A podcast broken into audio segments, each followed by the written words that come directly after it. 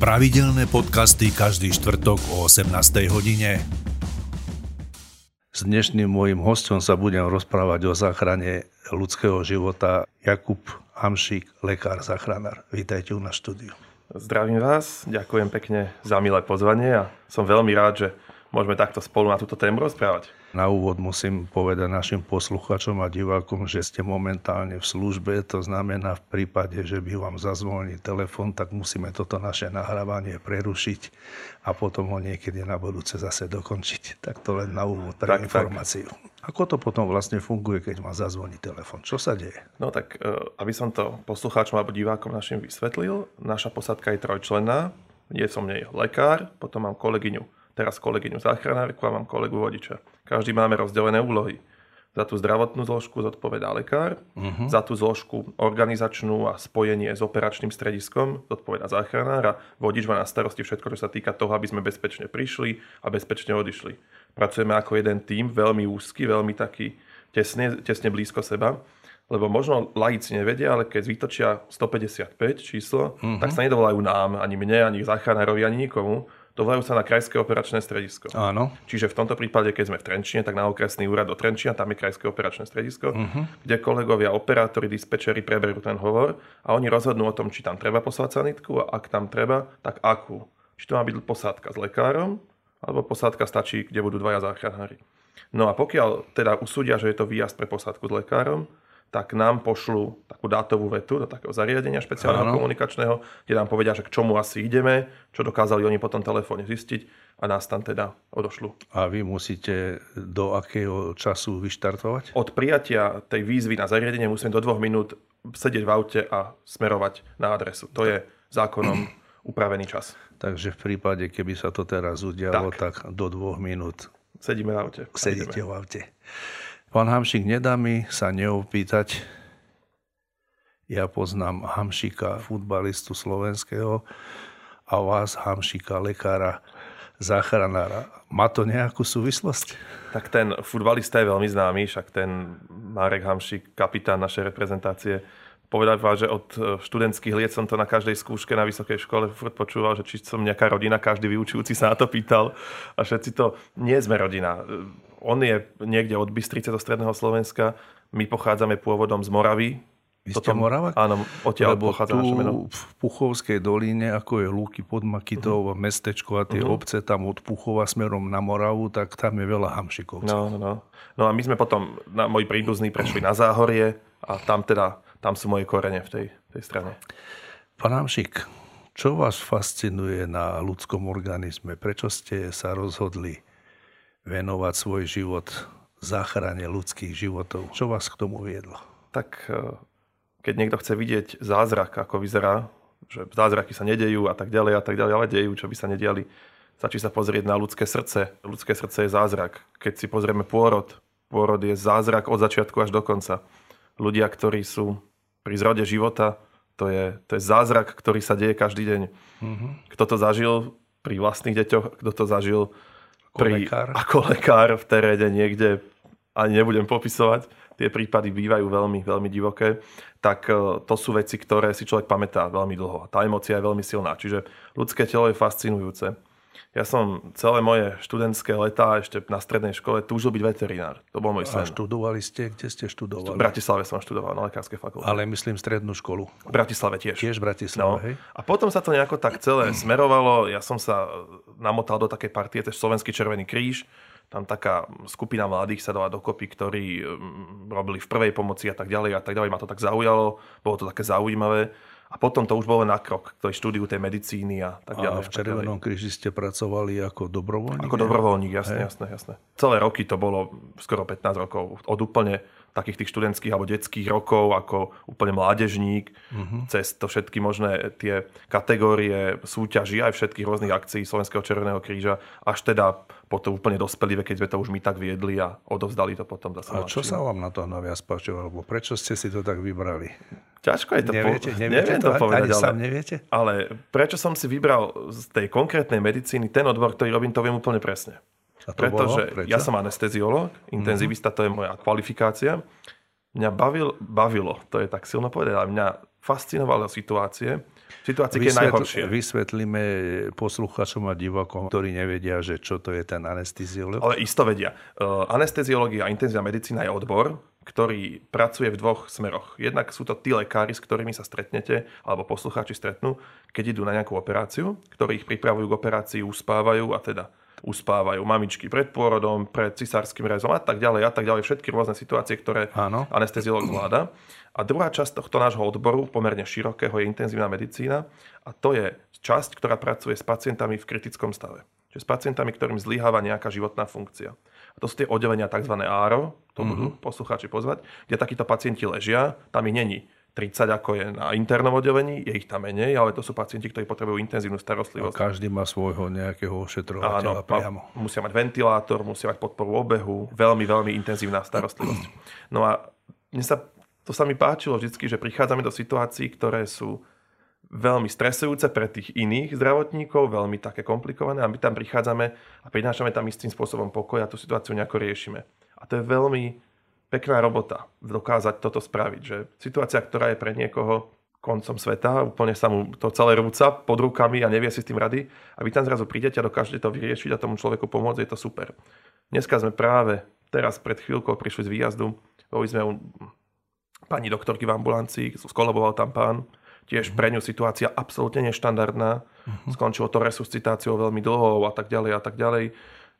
Pre ňu situácia, povedala, že za kariéru takých zažila možno jednu ešte pred nejakými 25 rokmi. Veľmi neštandardná, veľmi netypická. My sme tam prišli, ona plná panika a zrazu sme do toho vniesli nejakým spôsobom pokoj, nejaký poriadok, nejaký systém, správny postup. A to je cesta z toho von. Niekedy sa to podarí, niekedy sa to nepodarí. Dnes to vyšlo. Dneska... Bolo to komplikované, bol to veľmi vážny stav. To sa tak nedá povedať. To, že nám ten pacient sa mu obnoví rytmus, napríklad pri resuscitácii, to je len prvý kľúč k tomu jeho návratu do toho života. To neznamená, že ten pacient prežije. To je všetko len na začiatku. Čiže keď niekto si povie, že super, je to dôležité, ja vždycky hovorím, že bez toho, aby pri zastavení obehu napríklad, ten prvý svedok udalosti nezačal toho človeka resuscitovať, prvý svedok udalosti doma, v práci, na námestí, na ulici, hoci kde, naša práca je zbytočná. My tam prídeme a nemôžeme nič robiť, lebo do 4 minút, do 5 minút je ľudský mozog nenávratne poškodený. Ischémiou, čiže nedokrvením, nedostatkom kyslíka. Čiže keď ten prvý svedok nezačne niečo robiť, my sme nemáme už čo. Ako vy tú smrť vnímate z toho pohľadu, lebo určite musíte to nejakým spôsobom spracovávať, riešiť. Ako sa vy na to pozeráte? To je ťažké. Toto na žiadnej fakulte neučia. Ako vysvetliť matke alebo otcovi, že ich dieťa to proste neprežilo, že malo ťažkú dopravnú nehodu, to sa nedá. To vás nikto nenaučí, to vás naučí až reálny život. Tú situáciu vyriešiť. V prvom rade, čo je veľmi dôležité, aby človek túto situáciu celú zvládol a spracoval, je pokora. Bez pokory ste stratení. Bez pokory nemáte šancu. Vyhoríte veľmi rýchlo. Ten človek, ten život vás, všetko vás to dá nohami zase na zem a vás to veľmi bolestivo dá dole, keď stratíte nejakým spôsobom pokoru a nejakým spôsobom rešpekt pred tou smrťou. So smrťou pracujeme. Ja hovorím, že my si s ňou týkame. Áno. Sme s ňou v priamom kontakte dennom prakticky a snažíme sa, aby sme ju poslali preč, aby si dala ešte ona pohov, aby sme dokázali zvíťaziť. Ale Niekedy sa to nedá. Niekedy aj naša starostlivosť je 100%. Robíme všetko tak, ako sa má, ako treba. To niečo tam už chýba. Také pekná prúpovídka je k tomu, že pacienta vyliečí Boh, lekár za to berie iba honorár. Tak to je to niečo, čo tam bude, alebo tam nie je. Keď ten pacient, musíte mu dať šancu, aby sa chytil, aby proste zabojujete za to, aby sa to podarilo. Ale keď už je to neskoro, alebo keď už nejakým spôsobom niekedy sa už pomôcť nedá. Tie okolnosti prináša život a určite. Vy sa len dostanete do nejakého momentu, bodu, kedy môžete a potom respektíve nemôžete. Tak to je. No. A spomenuli ste, že zachraňuje alebo lieči Boh a lekár len berie peniaze. Ste veriaci človek? Áno, som veriaci človek. Viera je vec, ktorá vie človeku pomôcť, veľa vecí tak spracovať, alebo tak. Človek, keď sa stane v rámci toho nášho výjazdu nejaká smutná udalosť, ktorá je tragická pre tú rodinu, pre tých blízkych a tak ďalej, tak človek tak hľadá. Isté veci sa nedajú pochopiť, prečo otec od 3 malých detí dneska tu bola večer zachrčí a ráno sú siroty. Sú to tri polosiroty a nikto nechápe, prečo sa to stalo, nikako si to nezaslúžil, nezabrinil. Proste isté veci človek nepochopí. Tak človek tak pozerá po tom príbytku, kde sa to celé odohráva, tak hľadá takú oporu. Keď sú tí ľudia, to mám už zo skúsenosti potvrdenie, keď sú veriaci, vedia to lepšie prijať. Aj tú smutnú udalosť, aj tú smutnú informáciu. Pokiaľ nie, tak niekedy to býva veľmi, veľmi také emotívne a niekedy si to aj tak spolu my ako kolegovia nesieme potom z toho výjazdu domov a si to tak znova prehrávame tú celú situáciu, či sa dalo niečo inak alebo ako spraviť. Je to niekedy náročné, no. Spomenuli ste, že veľmi dôležitý je ten volajúci alebo ten prvý človek, ktorý oznamuje nejakú takúto udalosť, ktorý by mal čo to urobiť ako prvé, podstatné a zásadné. Čo je, skrátke povedané, prvá pomoc. Hej? Určite. A teraz mňa by zaujímalo, či sa ľudia, z tých vašich skúseností, ktoré máte, či sa ľudia boja podať prvú pomoc, alebo nevedia, ako ju podať, s čím sa vystretávate? No tak ono, rôzne štatistiky aj k tejto veci sú. Platí asi také pravidlo, že asi polovica populácie si myslí, že vie poskytnúť prvú pomoc. Si myslí. Uh-huh. Z tej polovice asi polovica aj reálne to vie. Nie, že len si myslím, ale aj reálne mám nejakú vedomosť. A z tej štvrtiny polovica to aj reálne urobí. Čiže sme niekde na jednej osmine. No, to nie je aká sláva, povedzme si úprimne. Do prvej pomoci, to je, hovorím, že ako sa človek učí matematiku a učí sa našu reč, slovenský jazyk, tak by sa mal aj prvú pomoc učiť. To je vec, ktorá je veľmi dôležitá pre život a dokáže v situácii zachrániť život. Ono to je možno ten pocit toho človeka, toho volajúceho, ktorý nejakým spôsobom oznamuje tú udalosť. Ten človek to vníma, že ten jeho buď blízky alebo neznámy, ktorého stretol, zomiera, hej? To je taký ten prvý psychologický moment, zomiera. Človek zomiera. Hej. Kedy vieme, že ten človek zomiera, že už má smrť, ako sa povie, že mu visí na vlásku a teraz, že čo s ním? Akože, kedy je tá situácia taká vážna? Áno. No tak ono, pri tej prvej pomoci to je celosvetový trend tie veci čo najviac zjednodušovať, aby to boli veci, ktoré sa vojdu na malú kartičku, veľmi jednoznačné, ľahké pokyny. To aby znamená si to každý, tie postupy. Jasné, prvé, ľahko zapamätal. Čiže samozrejme, keď pozerám na vás, nemusím vám nič zmerať, ani vám nemusím podať ruku a vidím, že dýchate, vidím, že ste privedomí a vidím, že máte zachovaný krvný obeh, máte ružovú farbu, pozeráte sa na mňa, rozprávame sa spolu, keďže rozprávate, musíte dýchať. Čiže to je nám úplne jasné, my sme v poriadku, ale presne tieto veci takého pohľadu. Čiže prídem k pacientovi, vidím, že leží na zemi napríklad. Áno. Prídem k nemu, čo urobím ako prvé? No tak nezačnem ho fackovať, to už dávno sa nerobí samozrejme. Prídem k nemu, oslovím ho, zatrasie, môžem ho štípnúť za rameno, za ušný lalúčik trošku a skúsim, či nejakým spôsobom reaguje. Môže ten pacient spať, môže mať vypité, môže sa opalovať a tak ďalej a tak ďalej. Pokiaľ ten človek nezareaguje na túto moju intervenciu, tak to už nie je normálna vec, lebo väčšinou sa každý zamrmle, keď má vypité, nehaj ma, choď preč a tak ďalej, vieme si predstaviť. To je prvá dôležitá, zistujem vedomie. Druhá dôležitá vec, zistujem dýchanie. Či pacient dýcha. To veľmi jednoducho, žiadne zrkadielka, žiadne pierka a podobné veci nezmysly. Svojimi 3 zmyslami vidím, či sa mu dvíha hrudník, cítim, keď sa nakloním nad pacienta, či dýcha a počujem dýchacie šelesty. Čiže či pacient dýcha. Buď dýcha normálne, alebo dýcha... Nehľadáme v tom veľkú vedu, veľmi sedliackým rozumom. Dýcha normálne, alebo lapá po dychu, alebo chrčí, alebo píska pri tom dýchaní, čokoľvek. No a potom skúsim krvný obeh. Pokiaľ má pacient ružovú farbu, vidím, že je normálne fungujú, tak predpokladám, že krvný obeh má zachovaný. Pokiaľ môže byť bledý, môže mať takú mramorovú kožu, môže byť namodralý a tak ďalej, sú rôzne asi iné rozdiely. Čiže tieto 3 základné veci musíme určiť u každého pacienta. Pokiaľ nastane nejaký problém, v týchto 3 základných veciach musím začať samozrejme s neodkladnou prvou pomocou. To znamená, že aby sme to zhrnuli úplne do tých 3 bodov, o ktorých teda hovoríme. Prvé je to ako vedomie. Zistiť, či je pri vedomí. Druhé je zistiť, dýchanie, či dýcha. A presne. Tretie je, v akom stave má krvný obeh. Áno, presne tak. Presne tak. A čo potom? No čo potom? No tak, pokiaľ vidím, že pacient nedýcha, alebo zistím, že nedýcha správne, tak vtedy mu tam niekde v pozadí týkajú tie hodinky a jemu sa odpočítava čas. Má 5 minút, aby to dokázal vzduch nejakým spôsobom dostať, začať ho oživovať treba. Čiže v tej situácii oslovím prvého človeka, ktorý je okolo, poviem zavolaj pomoc, mám tu človeka v bezvedomí, idem ho resuscitovať. Lebo nemám ja na to čas. Pokiaľ som tam sám, zoberiem telefón, vytekám 155, 155 a dám hlasný odposluch. Telefón položím k pacientovi a tá operačná pracovníčka, tá dispečerka ma bude riadiť cez ten telefón, čo mám robiť. Ona mi poradí. Položte ruky na prostriedok hrudníka, vystrite lakte, začnite stláčať a tak ďalej a tak ďalej. A to také takzvané umelé dýchanie s úzdou, lebo niekto to môže cítiť ako nejaký odpor, ako nejakú nepríjemnú časť toho tej prvej pomoci. Ako toto funguje? Dneska už je to z toho laického postupu postavené tak, že pokiaľ si na to ten laický záchranár netrúfa, nemusí dýchať. Pokiaľ je to cudzí človek, nemusím dýchať, stačí stláčať hrudník.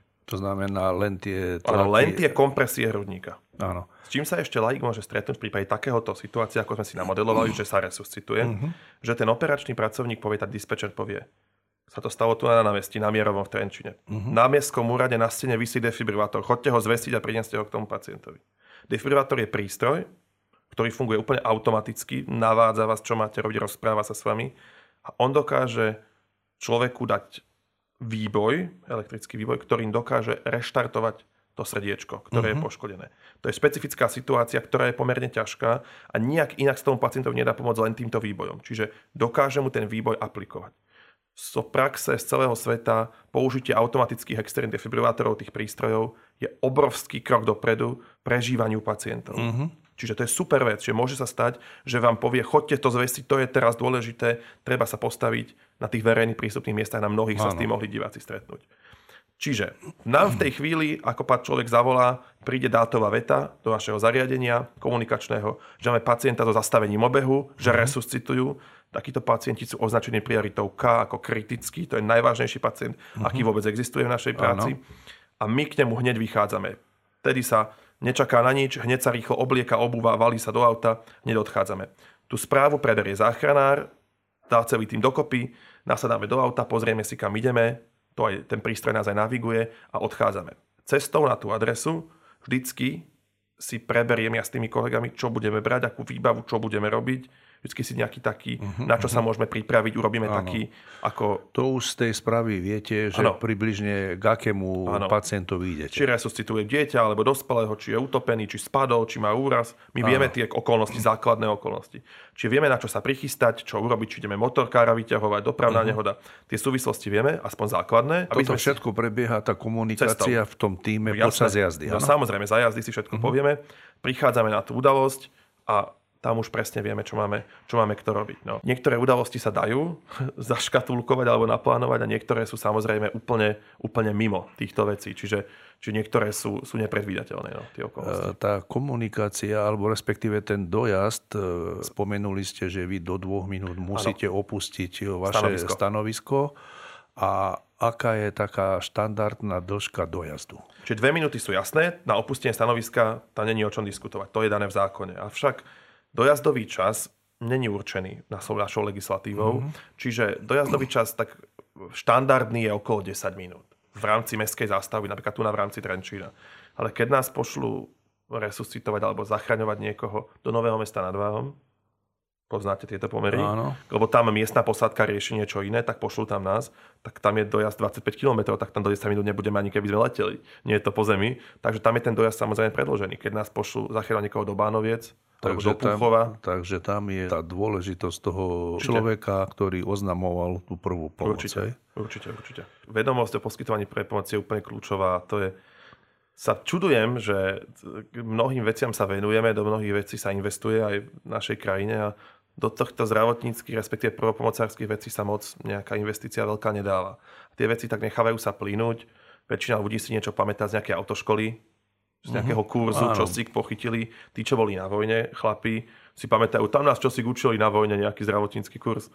Ale nejako, že by to malo nejakú koncepciu, že by sa to nejakým spôsobom cieľene vyučovalo, sa nedá povedať. Koľko takých výjazdov za deň máte? Lebo je jasné, že keď je teraz ako momentálne obdobie horúčav, asi tých výjazdov je viac, ako keď je normálne bežné počasie, ale tak približne. Dá sa to nejako? Tak štatistiky samozrejme máme. Naša spoločnosť poskytuje záchranu súbu 24 posádok má v rámci tohto regiónu Trenčianskeho a Žilinského kraja. S tým, že máme posádky, kde majú 10 výjazdov za 24 hodín, čo je pomerne už náročné.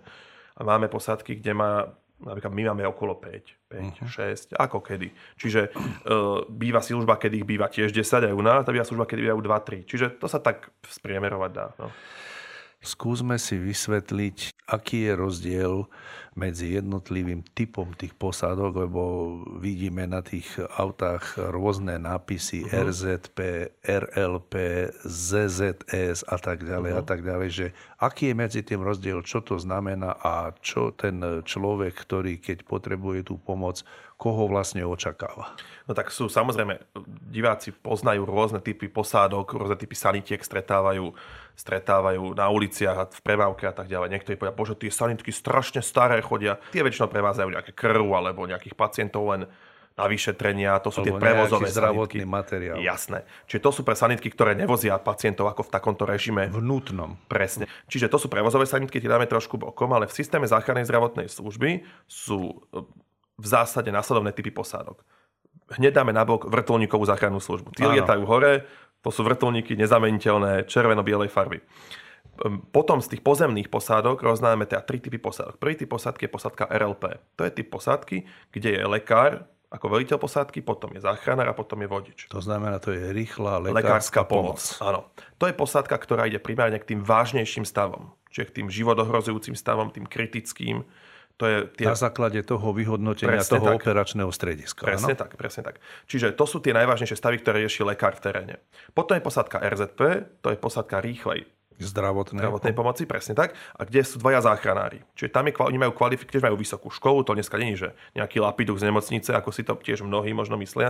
To je študovaný človek. Jasné, to sú bakalári, magistri, to sú ľudia s vysokými školami, ktorí v tomto odbore majú maximálne dosiahnuté možné vzdelanie, veľmi kvalifikovaní a odborne zdatní, ktorí prídu a v rámci svojich kompetencií, ktoré sú iné ako sú moje ako lekára, dokážu situáciu vyhodnotiť, vyšetriť a riešiť.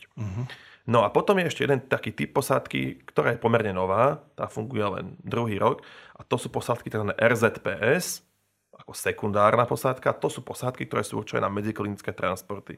Čiže transportujú pacientov z jednej nemocnice do druhej, keď treba k nejakému vyšetreniu alebo na vyššie pracovisko. Alebo teda a už ten pacient potrebuje nejakú starostlivosť počas jazdy. Čo kyslík, alebo nejaký dohľad, alebo monitoring, alebo nejakú liečbu podávať.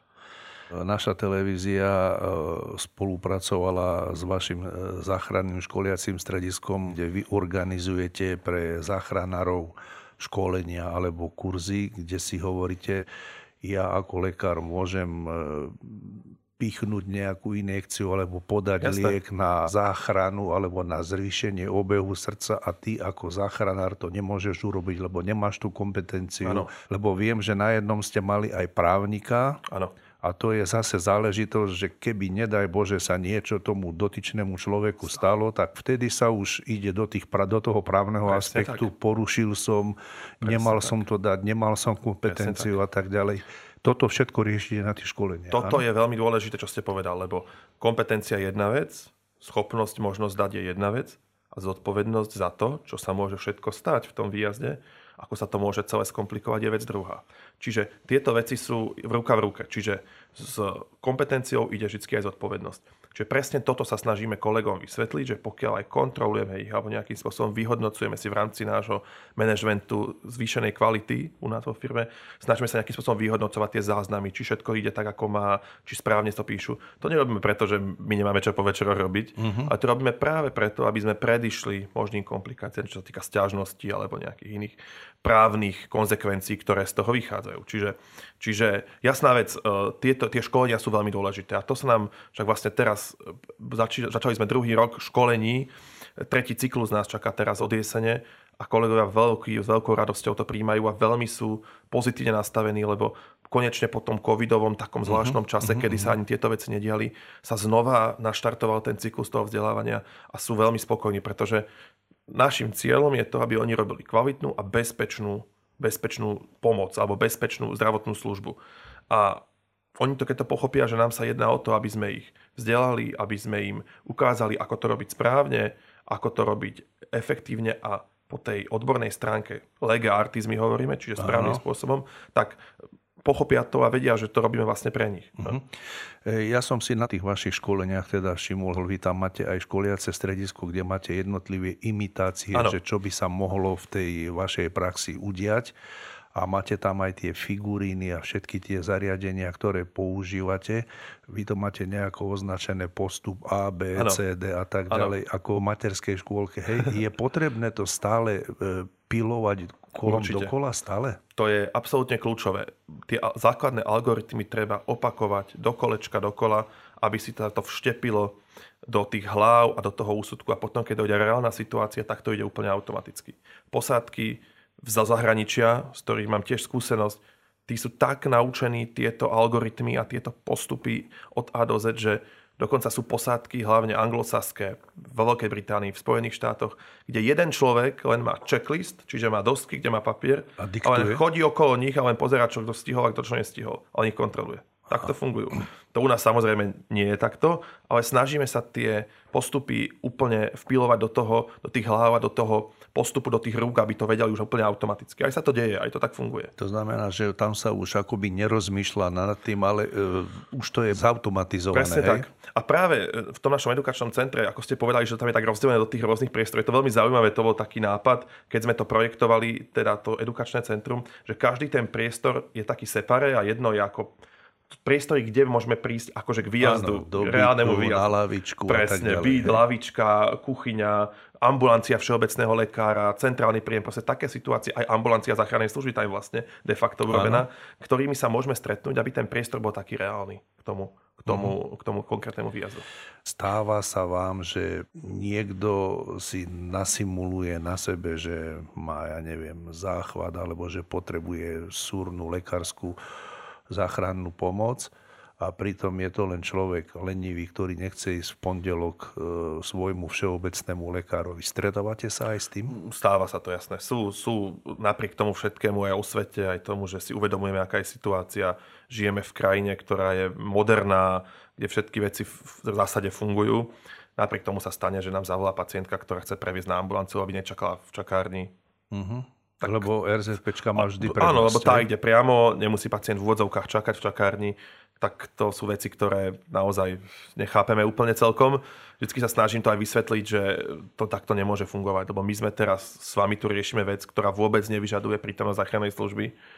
Tí pacienti niektorí vedia presne povedať, čo majú povedať tomu dispečerovi toho operačného strediska, aby tam tá posádka s lekárom napríklad prišla. Čiže ja sa snažím vždy vysvetliť, že teraz sme tu, riešime vec, ktorá vôbec našu prítomnosť nevyžaduje a možno o ulicu ďalej je zrazené dieťa, ktoré išlo do školy. Dôležité je, a to by som aj tiež chcel zopakovať, treba vždycky si povedať, samozrejme dneska majú, každá rodina skoro má auto, dve autá, rozumiete, nemocnice fungujú, pohotovosti fungujú, tak treba vyhodnotiť, že tá situácia je naozaj taká vážna, že potrebujem, aby tá pomoc prišla ku mne. Či neviem ja toho príbuzného naložiť a odviezť, alebo nejakým spôsobom si pomôcť tejto intencii. Takže nemáme tých posádok nevyčerpateľné množstvo. Jasné. Predstavte si, že tu v Trenčine, čo je veľké mesto, pomerne veľké krajské mesto, spolu s tými prímestskými štvrťami, veľký priestor, kde je veľké množstvo ľudí, sú dve posádky s lekárom a tri posádky bez lekára, respektíve ešte dve posádky na ten sekundárny prevoz, čiže nie je to nevyčerpateľné množstvo. Aby sme to rozumeli. To je približne 5-6 posádok na 50 000 alebo na 60 000 obyvateľov. Presne tak. A keď si predstavíte, že tie dve posádky lekárske sú nejakým spôsobom využité, riešia niečo viac menej indikované, alebo to už nech si tá situácia aká. A niekto potrebuje, ako som povedal, dieťa zrazené na prechode v zlom stave, tak môže sem ísť posádka z Nového Mesta alebo posádka z Dubnice nad Váhom. Tak si predstavte ten dojazd už aký je, kým prídu a tak ďalej. Čiže jasné, pokiaľ je ten stav vážny, treba zavolať, veď od toho tá služba je, veď my sme v práci, takže ja som OK, ale treba vždy si zvážiť to, či naozaj to nie je v mojich možnostiach a kompetenciách. Niekedy by ste neveril, k akým veciam ideme. Pacient má teplotu, ja sa pýtam, má teplotu, čo jem, od obeda, zavolá si o 11:30 v noci, že má teplotu, ja sa spýtam, čo teraz si od toho obeda dal, on mi povie, že nič. Však to môj 5-ročný malý chlapec, syn môj, vie, že na to je biela tabletka Paralen od teploty, však vy to viete tiež, nie? To už ako veď, už kde sme, no, rozumiete. A iných vecí, milión, niekto má hnačku, ktorá trvá 2 dní, opýtam sa, akým spôsobom liečia, každý sa snažíme nejakú bylinkový čaj, ja neviem, čierne uhlie. Áno, tie však, babičky, ne, jasné, medicíny. A povie, že nič, že len tak čaká, že to prejde, no tak... No, viete. Čiže taký... Je to v ľuďoch. Je to v ľuďoch. Je to treba trošku takého zdravý sedliacky rozum do toho dať. Presne ako hovoríte. Pri tých výjazdoch určite zažívate rôzne tie situácie. Sú zlí pacienti, dobrí pacienti, robia vám nejaké prieky alebo nechcú sa nechať ošetriť. A aj s takým sa stretávate? Takých výjazdov, že by bol niekto cieľene na nás zlý, alebo že by niekto nám chce nejakým, neviem, napadnúť alebo fyzicky nám ublížiť, taký je veľmi málo. Chvála Bohu, chvála Bohu. Ale niekedy sa stane napríklad pri cukrovke, pri diabete, keď je nízky cukor u toho pacienta, tí diabetici, tak oni majú rôzne príznaky. A jeden z tých príznakov môžu byť taký malátny, ospalý a tak ďalej, je aj taký, že sú agresívni. Stáva sa nám, že prídeme do bytu, kde pacient alebo pacientka nekľudný, rozbíja všetko, je taký nepokojný, vyzerá, ako keby tam nejaká psychóza bežala alebo niečo podobné. S nami tam zápasí, nechce si pomôcť, potom nejako na veľa pichneme žilu, dáme mu ten cukor. Ten pacient sa úplne preberie k plnému vedomiu ako vy alebo ja. Pozerá na nás, na ten neporiadok po tom byte. My takí opotení, lebo sme tam s ním trochu zápasili. A potom mu to povieme, čo sa deje, on povie, že on sa hrozne ospravedlňuje, že on vôbec nevedel, že sa to deje. No jasné, že to nevedel, lebo ten mozog nepracoval správne, pretože mal málo cukru. A my sme to vyriešili a zrazu ten pacient je úplne normálny, on nám poďakuje, on sa nám veľmi omlúva, je to veľmi potom príjemný výjazd, ale niekedy tie okolnosti sú dosť dramatické. No. Áno. A sú ešte aj také momenty počas tej vašej lekárskej už dlhoročnej praxe. Ozaj, koľko sa tomu venujete už? No tak ja som začal jazdiť so záchrannou službou ešte ako študent na vysokej škole, najprv ako študent, potom ako vodič, potom ako záchranár a teraz vlastne 7 rokom robím lekára záchrannej služby. A keď by ste sa mali vrátiť do tej minulosti, máte v hlave ten prvý váš výjazd, ktorý ste absolvovali? Úplne možno prvý, asi ani nie, ale sú výjazdy, ktoré si pamätám a budem si ich pamätať určite celý život. To sú výjazdy, ktoré rozprávam mojim študentom, keď k nám chodia praxovať, alebo mladým kolegom, ktorí nám nastupujú, ako skúsenosti, keď sa na tom smejem, že čo človek tiež zažije na tom výjazde. To žiadna... sú veselé príhody? Alebo sú veselé, smutné? Sú dramatické, sú aj smutné, sú rôzne. No ale to na niektoré potom človek, chvála Bohu, zabudne príbehom, plynutím toho času a tie ďalšie výjazdy to proste prekryjú, ale sú situácie, ku ktorým sa aj po rokoch vraciam a s veľkým takým pocitom, akože to malo zmysel tá naša práca, že sme pomohli. Z takých výjazdov si spomeniem, to už je vyše roka pol. Mali sme, to bol vo februári, taký teplý február, pred 2 rokmi bol, čo bolo taký týždeň, bolo také príjemné, už skoro jarné počasie. Neďaleko Trenčína pán išiel prvýkrát previesť motorku. Mal takého Harleya a zachytil, dieťa mu vybehlo z brány, dvojročné dieťa, čo vie, skoro sa naučil chodiť toť. Áno. Vybehlo z brány, on ho zachytil, ťažký úraz, veľmi zlý stav, ja mám také 2 deti doma. Takže viete si to predstaviť, ak človek to na seba hneď začne dávať. My tam prišli, no, rodina hotová, mama, dieťa na celé krvavé, noha zlomená, hlava, no zle, nedobrý stav. Vážny, však zranené motorkou, také útle decko, viete si to predstaviť. Motorka ani nešla rýchlo, ale tak sa to proste stalo. Áno. No. Situácia veľmi komplikovaná. Matka, ktorej sa tam rúti celý svet pred očami, nevie si pomôcť. My v situácii, ktorá je veľmi neštandardná, detskí pacienti nebývajú často, to sú veľmi stresujúce výjazdy aj pre nás. A transport do Bratislavy, si predstavte, od Trenčína. Hodinu a pol v sanitke. No ale celá tá situácia nakoniec dobre dopadla. Celé sme to s tou mamou, ona išla pekne s nami. Tu mali sme zastabilizovať, dali sme jej liek od bolesti. Proste celé, bolo to veľmi stresujúce aj pre mňa. Poviem to úplne úprimne, nebol to bežný výjazd. A keď som ju odovzdával na áre v Bratislave, tak mi ten obrovský kameň padol, lebo tá mama to prežila aj všetko v poriadku. A prešli možno 3 týždne, ja už som aj trošku na to začal zabúdať a mama nám poslala ďakovný list. A povedala, že z celého toho, že si z celej tej hrôzy, ktorú prežila tá malá, to zvládla super. Dneska už pekne chodí, je to super, sa to zvládlo. Že si najlepšie pamätá to, ako som sa s ňou rozprával. A že to, ako som jej to vysvetľoval, že čo robíme, ako to celé bude s tou malou, že to jej najviac pomohlo k tomu tú situáciu zvládnuť. Upokojeniu, hej? A potom, že ešte si pamätá jednu vec, a ja som to úplne na to zabudol, keď sme vystúpili v tej Bratislave na tej detskej nemocnici, sme ju odovzdali, ja som tu mamu objal. Ja som, neviem, prečo ma to napadlo, proste Proste mu hovorím, držte sa, a jak sme sa odlúčili, tak akože sme sa tak srdečne rozlúčili. Ona, to si pamätám, že to bola prvá najväčšia opora. Že taká som bola, tak som furt v takom strese. Tak niekedy maličkosť spraví veľmi veľa. Potrasenie rukou, možno objatie, možno milé slovo spraví niekedy viac ako lieky, neviem aké. Áno. Počas tej vašej praxe záchranárskej sú ešte aj situácie alebo momenty, ktoré vás tak negatívne zasiahnu, že vás prekvapia, keď prídete k tým jednotlivým pacientom. Už vidíte sám z toho vášho odborného pohľadu, že toto asi nepôjde. Mňa veľmi hnevajú situácie, ktoré sú úplne nezmyselné. Nezmyselná smrť mladého človeka, to nepochopím asi nikdy.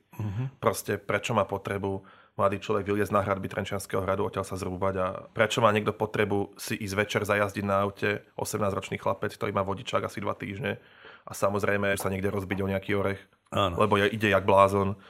To nepochopíte, alebo to sú nezmyselné smrte, ja tomu hovorím, alebo nezmyselné úrazy, ktoré častokrát končia fatálne. Čiže áno, toto neviem úplne pochopiť. A ma to vždy tak prekvapí, to nemá žiadnu logiku. Prečo sa toto stane? Proste stanú sa aj také veci. No.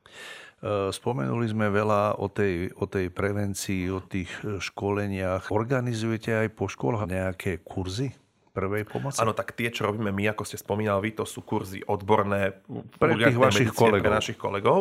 Potom robíme také podujatia, ktoré sú veľké, ktoré sú aj pre kolegov z iných firiem, od iných poskytovateľov trenčianskej neurgentnej medicíny, a potom ešte robíme samozrejme aj kurzy, ktoré sú pre laikov, kurzy prvej pomoci, robíme také kurzy pre deti. Mali sme teraz v rámci Dňa detí, opakovane u nás boli skupiny detí, ktoré absolvovali taký kurz. Čiže robíme rôzne, celé spektrum rôznych ušitých na mieru pre tú, ktorú skupinu. Máme špeciálne kurzy pre zubárov napríklad. To je kategória, ja nepovedal, že zubári, čo tí musia vedieť z prvej pomoci. Vy ste sa čudovali, koľko situácií práve takých kritických nastáva práve v ambulancii zubného lekára. A zubných lekárov je veľké množstvo, je to pomerne veľké množstvo zdravotníkov, ktorí tie veci nemajú až tak zmáknuté. Lebo oni to majú ako remeslo. Áno, oni majú iné veci zase samozrejme. Jasné. Ale keď sa u nich tiež môžu používať napríklad anestetika lokálne, keď vám opichnú, keď vám idú trhať zub. A niekto môže na to anestetikou dostať takú závažnú alergickú reakciu, že tam môže umrieť v tom kresle. Oni to musia vedieť zvládnuť. Čiže oni majú tiež povinnosť sa vzdelávať. Máme napríklad pre nich ušité tiež presne kurzy na mieru práve pre urgentné stavy, ktoré môžu nastať v ambulancii zubného lekára napríklad. Áno. Tak je to aj s nimi. Ale čo sa týka tých škôl, tak nemáte na to už taký priestor. No, sú aj také samozrejme kurzy, ale úplne, že by sa nejaký program bol špeciálne určený pre školy, taký nemáme. Ale chodia k nám skupiny, napríklad teraz v rámci leta, denných táborov k nám chodia skupiny v rámci akože školení, ale ono je to veľmi ťažko, viete, lebo každý zo školy vám povie, že osnovy nepustia, študijný plán nepustí, hento tam, čiže je to pomerne komplikované. To by malo byť nejako centrálne zastrešené, kedy si bola branná výchova, áno, fungovalo. To sa nejako vytratilo a tá prvá pomoc nejakým spôsobom úplne nabehla. No. Pán Hamšík, skúsme sa teraz chvíľočku porozprávať o zdravotníctve, o systéme zdravotníctva ako takom.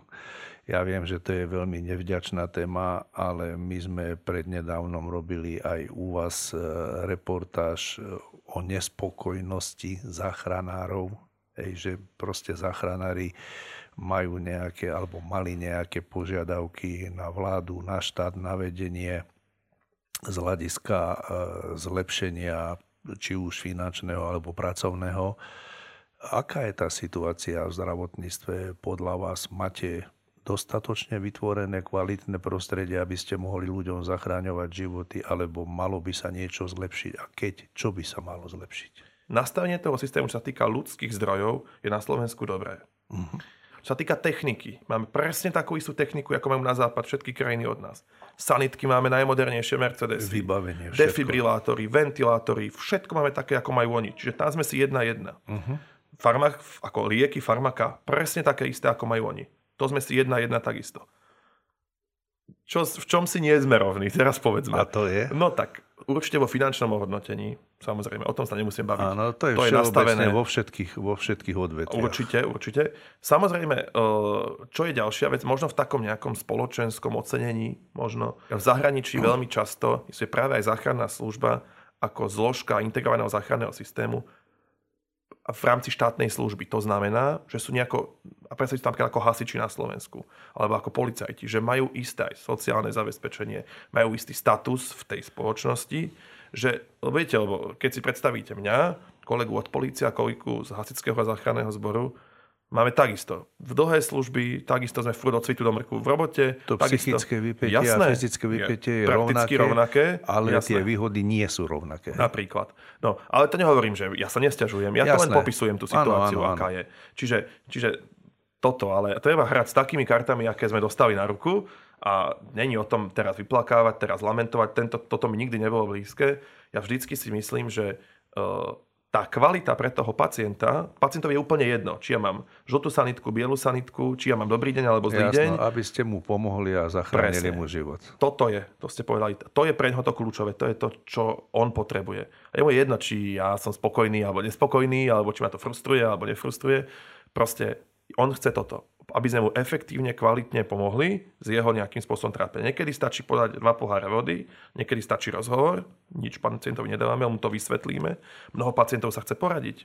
Potrebujú, hlavne ten covidová doba, priniesla to, ľudia tomu nerozumeli.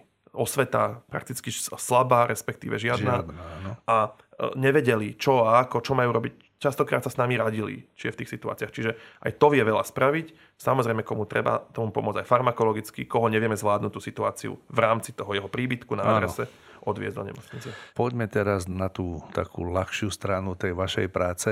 Spomenuli ste tých zahraničných záchranárov, kde sa môžete s nimi rovnať, či už vedomostne, alebo technicky. A vaša posádka sa zúčastnila súťaže záchranárov. My tu máme nejakú fotografiu, tak nám popíšte vlastne, o čo išlo, o čom to bolo.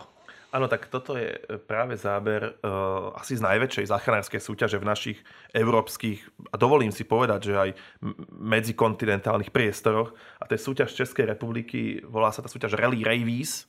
Je to taký kolovný názov, ale to nie je podstatné. Podstatné je to, že je to vlastne súťaž, ktorá sa považuje za neoficiálne majstrovstvá sveta v urgentnej medicíne. Áno. Aby sme si to vysvetlili. Keď som povedal, že sme došli do súťaže v urgentnej medicíne, mnoho ľudí sa ma pýtalo, čo si tam robil? Tam ste behali, skákali, hádzali alebo plávali, alebo čo ste tam robili? Áno. A ja, že ani jedno, ani druhé, ani tretie, to je úplne inak. Je to súťaž v zdravotníckom povolaní. To znamená to, že my súťažíme týmy, ktoré sú rovnako zložené lekár, záchranár, vodič, medzi sebou, tých tímov je čo aj 30, 40, počty nie sú podstatné, medzi sebou v tom, kto ako lepšie robí urgentnú medicínu. Čiže máte nejakého pacienta, čo je pacienta s infarktom, po páde a tak ďalej, rôzne situácie, ktoré sú reálne zahraté a vy reálne ako v reálnom výjazde prídete a postupujete. Si poviete, však to každý robí rovnako. No nie je to pravda. Niekto to robí lepšie, niekto to robí horšie, niekto si to vie lepšie zorganizovať, niekto na niečo zabudne a tak ďalej a tak ďalej. A to sa dá vyhodnocovať. A na základe toho sa to vie nejakým spôsobom vyhodnotiť, reálne premietnúť na body a urobiť nejaké poradie. Žiadny iný medicínsky odbor takúto možnosť nemá. Nikdy sa nestane, že by, ja neviem, internista porovnali medzi sebou, kto robí lepšie vizitu, to sa taká situácia neexistuje. Alebo že by to akékoľvek iné povolanie psychiatrii medzi sebou súťažili, kto lepšie vyšetrí pacienta ako ten druhý, neexistuje. To majú len my ako urgentiaci. Takúto možnosť máme a je to skvelá možnosť. Je to ťažké, vám poviem úprimne, lebo ísť s kožou na trh. Ťažké v čom? Ukazujete ľuďom, čo viete a čo neviete. No je to, ktorý lekár si prizná, že to sa aj nejak špeciálne pripravujete? No jasné, trénovali sme práve s touto posádkou našou, robili sme si také tréningy, také simulované situácie, že čo by nás mohlo, aby sa ten tým trošičku zohrel, ale práve s tými kolegami ja aj pracujem, aj teda pracoval som. Čiže... Toto bola tá posádka, čo ste tam boli? Toto trošku iná, tento kolega, jeden áno, ale druhý kolega vodič, nie, práve toto, tu nás sú títo v prostriedku zemi traja, teda aj s kolegami, ktorí sme sa tej súťaže zúčastnili a museli sme sa nejakým spôsobom teda zohrať a nejakým spôsobom si povedať, čo teda od tej, ktorej situácie očakávame. A idete s kožou na trh, veď vás tam hodnotia cudzí ľudia vašu robotu. Si myslíte, že každý lekár hrdý si myslí, že to robí najlepšie. No ale to tak, teda samozrejme, viete, a to, je to dosť ťažké túto si tak nastaviť, aby ste išli, ukázali aj čo viete, aj čo neviete, v čom sú vaše silné stránky, v čom sú naopak vaše slabé stránky. Čiže to len hovorím preto, aby ste to dokázali poslucháči predstaviť. No a teda nám sa na tej súťaži, ktorú sme spomínali, podarilo druhý rok za sebou vyhrať prvé miesto.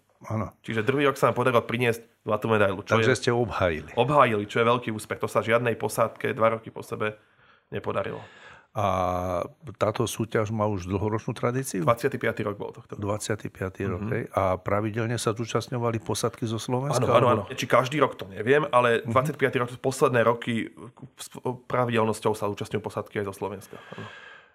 Táto práca, ktorú vy robíte, je bez pochyby psychicky náročná. Nosíte si tú prácu aj domov? Určite si to nosí človek. Vy si tiež nosíte. Niekedy doma poviete, koho ste mali, akého hostia. To je prirodzené, že sa človek nesie domov. Samozrejme.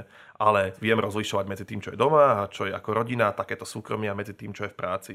Jasné, že, a to tvrdím už roky, že musí byť partia, dobrá partia na tom stanovisku, tá posádka, čo zasahuje, aby tie veci fungovali. Aj v tom výjazde, aj v tej profesionálnej stránke. Keď tí ľudia si rozumejú osobne, rešpektujú sa navzájom a spolupracujú dobre, tak aj potom v tom výjazde to vidno, že tá partia je dobrá. V každom prípade sa snažíte na tom vašom stanovišti nechávať všetky tie zásahy z predošlej služby a domov idete v maximálnej možnej miere s čistou hlavou. Človek to ani nemá čas riešiť pri malých deťoch. Prídu ďalšie starosti, ktoré to prekryjú. No. A spomenuli ste malé deti a vašu manželku. Čo pre vás znamená rodina pri tejto práci? Tak rodina, to zázemie je hrozne dôležité. To je, by som povedal, že je možno aj kľúčové. Keď to zázemie nefunguje, keď tie veci v tom pozadí nejdu dobre, keď človek sa niečím bojuje, trápi a tak ďalej, tak potom sa to do tej roboty skôr či neskôr musí premietnúť. Čiže dobre je, keď doma je kľud, keď to všetko je ako má byť. Samozrejme, denné starosti, raz má jeden stopel, druhý, potom tretí, potom to vymenia, raz sa deje niečo také, lepšia noc, horšia noc, ako s malými deťmi. Tak to je. Ale musím zaklepať na drevo, mám veľmi dobrú, tolerantnú manželku a veľa vecí zvláda aj počas tých mojich služieb mnohokrát. To je vlastne na ňu doma, lebo ja som v práci, ale je výborná. Ona je veľmi, veľmi obetavá. Chápava, určite áno. A ako relaxujete? Kde naberáte energiu? Teda okrem tej rodiny. No tak veľkú záhradu máme. Ja teraz som taký zapálený chovateľ. Chovám rôzny drobnochov, kačice, sliepky, zajace. Takže máte farmu? No, takú maličký chov máme a veľmi mám rád. Samozrejme výlety, či na bicykli, či pešo, turistika, to sú moje koníčky. Tohto roku sme si kúpili čln nafúkovací, tak už s mojím najstarším 5-ročným chodíme na čln a také aktivity. No. Keby sme sa mali úplne na záver rozlúčiť, ako vy vidíte budúcnosť rýchlej zdravotnej alebo rýchlej lekárskej pomoci. Kam by sa to malo ešte posunúť podľa vášho pohľadu? Tak s čím bojujeme? To si povedzme. No, tak, alebo teraz s akými kartami hráme, ako sme to začali. Tak, samozrejme, musím zaklopať opäť na drevo. Naša posádka, čo sa týka personálneho lekárskeho zabezpečenia, ktoré mám ja na starosti ako vedúci lekár nášho stanoviska, je pokrytá veľmi dobre. Chodia k nám slúžiť kolegovia z anesteziologického oddelenia, z nemocnice z Trenčína, čiže veľmi, veľmi dobre. Ja nemôžem povedať pol slova, nemáme s tomto problém, ale sú mnohé posádky a regióny naprieč Slovenskou republikou, kde je veľký problém s pokrývaním tých lekárskych služieb. To je aj v iných odboroch, ale špeciálne aj v tejto našej službe. A čiže množstvo lekárov, nedostatok, potreba lekára je však vysoká, čiže stále aj v tom teréne, čiže ono to asi postupne bude smerovať k tomu, že čo je trošku na západ od našich hraníc, v Nemecku, v Rakúsku, v Čechách funguje systém trošičku inak. Funguje systém tak, že tie posádky RLP sa redukujú a poviem vám akým spôsobom. Čiže mení sa to tak, že menia sa na také posádky typu RV, to znamená ako randevu, ako stretnutie. A to znamená to, že lekár už nejazdí v takej veľkej sanitke, ako tu stojí pod štúdiom, tá naša veľká dodávka, ale jazdí len so záchranárom v malom rýchlom aute. To znamená, predstavte si niečo ako SUV, také autíčko, ktoré má kompletnú výbavu ako veľká sanitka, okrem nosítok, lebo tie sa tam nevojdu, ale ináč majú všetko. A jazdia, sú rýchli, sú rýchlo dostupní a jazdia len po tých najvážnejších stavoch. Čiže sú hneď na telefóne, šup, len tie najvážnejšie stavy. Prídu, poriešia, zastabilizujú a rozhodnú, či musia s tým pacientom ísť aj oni do nemocnice, alebo to zvládnu tí kolegovia záchranári.